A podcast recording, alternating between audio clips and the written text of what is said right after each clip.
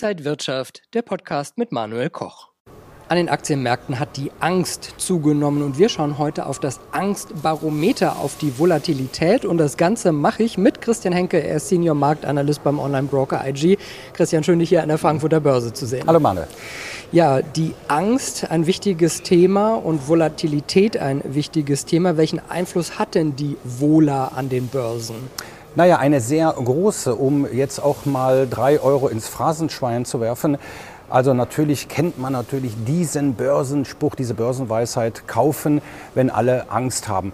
Ja, und das haben wir ja natürlich in den letzten äh, Wochen gesehen, natürlich auch durch die jüngsten Ereignisse im Nahen Osten.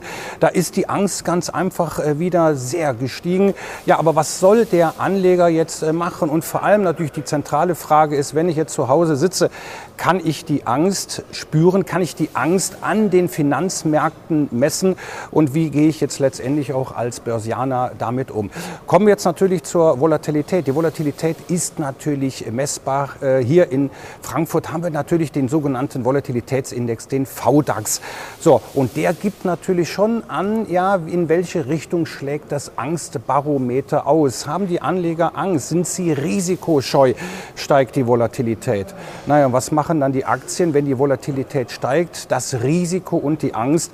Naja, die Anleger werfen dann lieber die Flinte ins Korn. So, und das ist jetzt natürlich, was wir momentan jetzt beobachten. Wir sehen jetzt vielleicht doch naja, eine anfängliche, vielleicht noch zaghafte Erholung. Und da kann es natürlich wieder sein, dass jetzt der, gerade der deutsche Leitindex, der DAX, Rückenwind äh, von der äh, sinkenden Volatilität äh, bekommt. Und das wäre natürlich, was wir als Anleger natürlich gern sehen. Die Angst nimmt ab, die Anleger werden wieder etwas mutiger und greifen dann zu. Und ich glaube, wir werden auch noch darüber sprechen, äh, ja, wie sieht es dann in den kommenden Wochen aus? Kriegen wir eine versperrte Herbstrallye?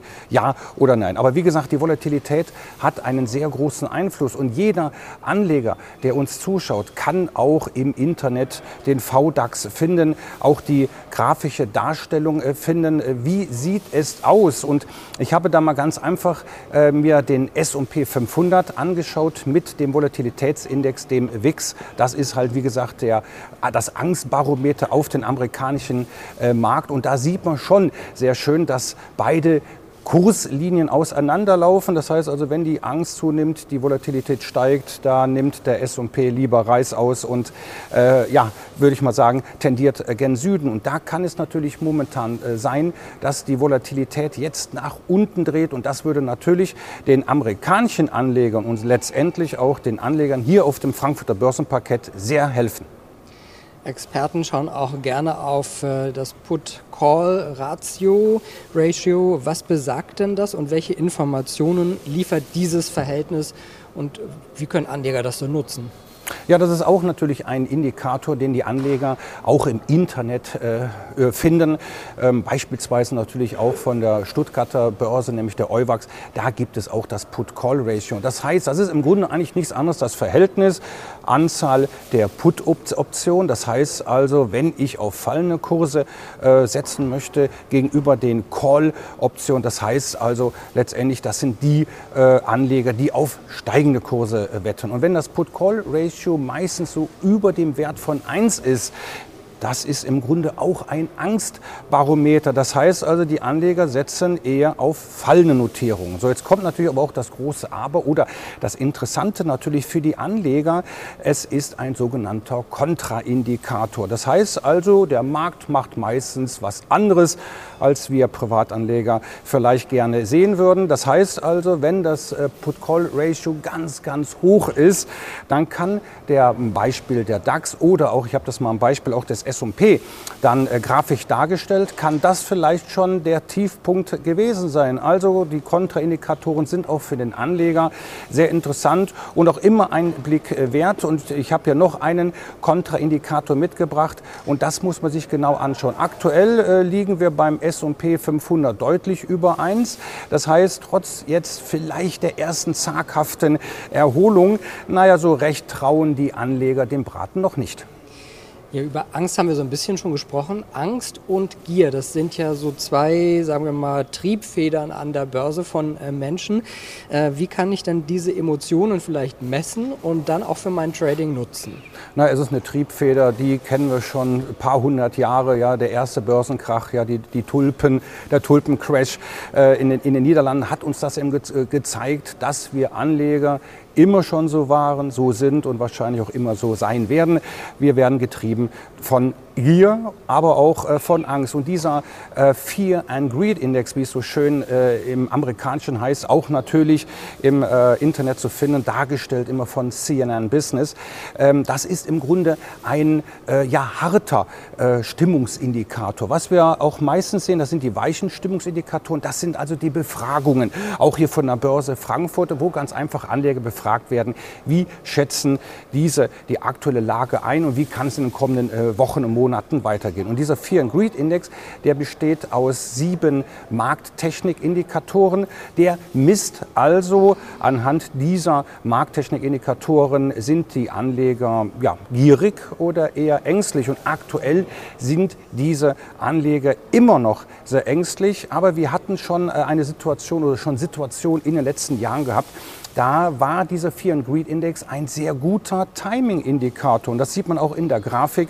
Das heißt, im historischen Verlauf, wenn dieser Fear and Greed Index, der zwischen 0 und 100 oszilliert, wenn er unter dem Wert von 25 ist, ne, da kann man wirklich sagen, also ne, wenn die Angst groß ist, sollten vielleicht die Anleger schon mal ja, nachdenken, vielleicht so schon mal leicht den Fuß in die Tür zu bekommen, das heißt schon mal Aktien zu kaufen, Umgekehrt sehen wir natürlich auch die Gier, die Euphorie. Das heißt also, wenn wir hier natürlich Werte in dem Fall von über 75 haben in der Skalierung, dann sollte man vorsichtig sein, vielleicht schon mal die ersten Gewinne mitnehmen oder beziehungsweise sich auch natürlich absichern.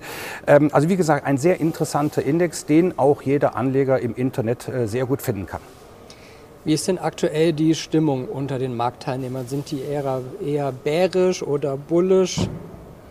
Naja, und da gibt es natürlich auch diese, wie schon gesagt, diese weichen Stimmungsindikatoren. Das heißt, wo ganz einfach Anleger befragt werden, dann werden die Daten aufbereitet und man freut sich immer, wenn das dann einmal in der Woche kommt. Und das ist zum Beispiel auch das AAEE-Sentiment äh, aus den Vereinigten Staaten. Und da sieht man ja trotz, äh, wie gesagt, der ersten äh, Aufwärtsbewegungen an der Wall Street, trotzdem sind hier die Anleger ein wenig vorsichtig. Ähm, der, die Zahl der Pessimisten Pessimisten ist noch sehr groß. Aber auch hier gilt, es ist ein Kontraindikator. Das heißt also, wenn die Anleger zu pessimistisch sind, dann ist das meistens schon mal das erste Signal, dass wir vielleicht eine Trendwende sehen könnten. Umgekehrt, wenn wir zu optimistisch sind, wer soll, wenn alle schon investiert sind, überhaupt dann noch Aktien kaufen? Beim hohen Pessimismus, da haben die meisten Anleger ihr Pulver trocken gehalten, warten bis naja, das erste Aufbruchssignal kommt und dann haben wir natürlich dann auch logischerweise viel Kapital, viel Liquidität, was dann in den Markt fließen kann. Wie kann ich denn jetzt zum Beispiel Tiefst- und Höchststände an den Märkten identifizieren? Ja, und das haben wir durch diese verschiedenen äh, Sentiment-Indikatoren, wenn wir natürlich Extrembereiche haben. Beim Put-Call-Verhältnis, wenn das Put-Call-Verhältnis sehr, sehr hoch ist, ja, dann äh, sehe ich Kontraindikator. Das heißt also, der Markt hat immer recht. Wir als Anleger haben nicht immer recht. Das wäre schön, ist es aber nicht. Und das äh, steht, da steht vielleicht eine Trendwende bevor. Ob jetzt bei diesem äh, weichen Stimmungsindikator, da haben wir das im Grunde eigentlich auch. Da haben wir immer noch einen sehr hohen Anteil an Pessimismus, ja, an bearischen äh, Anlegern. Und das kann schon das erste Signal sein. Ähm, und das hoffe ich natürlich, dass wir jetzt eine verspätete Herbstrallye bekommen. Aber natürlich Natürlich muss man äh, sagen, ähm, Stimmungsindikatoren hin oder her, aber letztendlich, was natürlich der Anleger weiterhin beobachten sollte, ist die aktuelle Gemengelage. Und die ist ja im Grunde eigentlich alles andere als rosig. Und vor allem, das habe ich mir natürlich auch nochmal angeschaut, also die US-Rendite, äh, das ist ja ein Problem. Anleihen werden zunehmend attraktiver. Wir haben ja schon Renditen in Amerika bekommt man schon mal für eine zehnjährige Staatsanleihen 5 Prozent.